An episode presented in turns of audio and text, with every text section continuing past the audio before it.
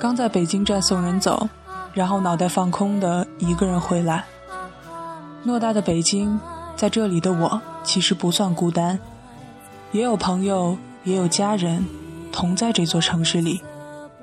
可就像陈绮贞唱的那样，我们还是会寂寞。这里是亲爱的晚安，我是苏阳。你记得七月八号是小川叔的生日吗？这里是亲爱的川叔，晚安。是我自以为是制作的所谓的特别节目。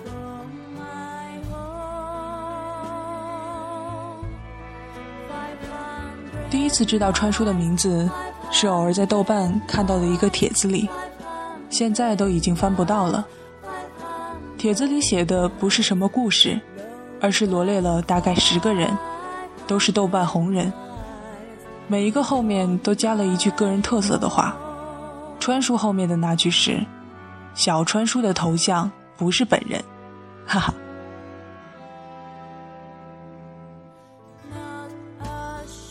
我依次打开了每个人的主页，关注了其中的几个，可我有些不理解，为什么会有人以为头像上的那个男子就是川叔？那分明是韩国花样美男苏志燮嘛！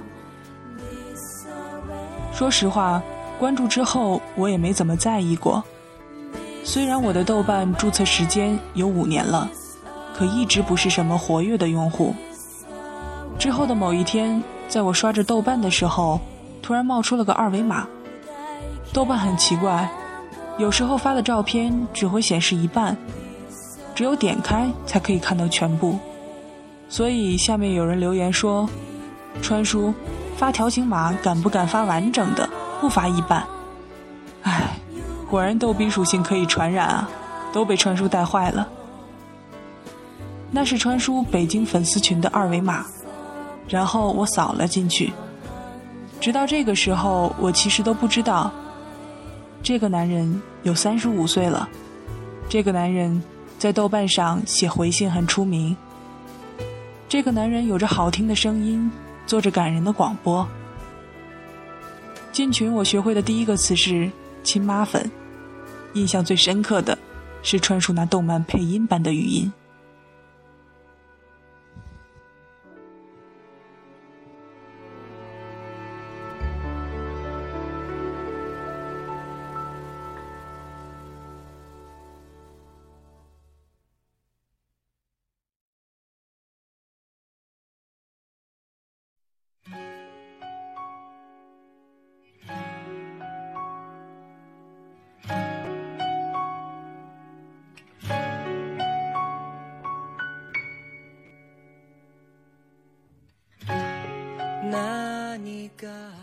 我喜欢漂亮的文字，喜欢好听的声音。带着心里的好奇，我点开了川叔的电台，在众多广播中随机选出一个开始听，就再也放不下了。然后我真的是抱着粉丝的心态翻他过去的日记、微博。情绪最高点的时候，我也想过加他的微信，可我最后没有这么做。我看到他最新更新广播的时间是三个月前，我想起他已经是一个过了三十岁的男人，不是没有了激情，是他有了其他更多的事情要做。十年以上的陪伴，他正在慢慢说再见。所谓的再见，不是真的会消失不见，只是他广播更新的频率不会再那么高，只是以后。能听到他讲故事的机会越来越少了。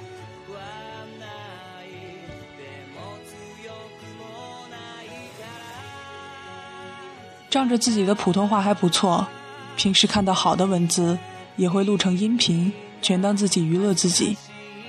看到广播小站上川叔说在招募 DJ，我就把自己一年前录的一段发了过去。没想到川叔很快回复，希望我录成广播再发给他。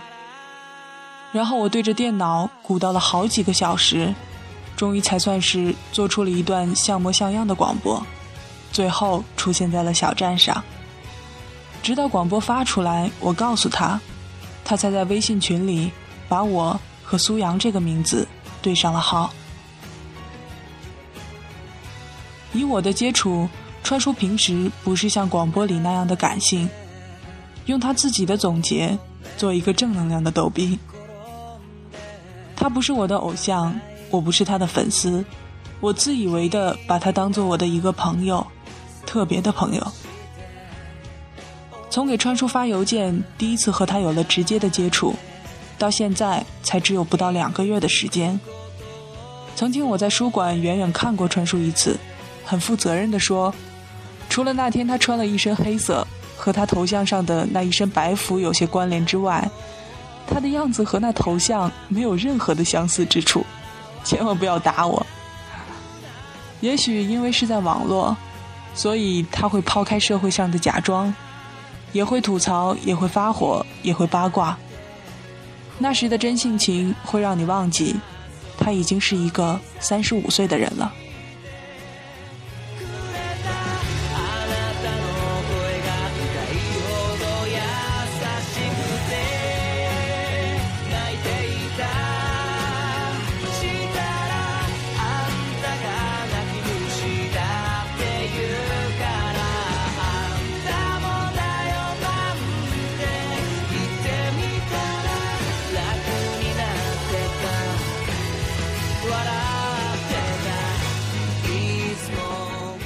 到年龄这么多遍，我该被骂了。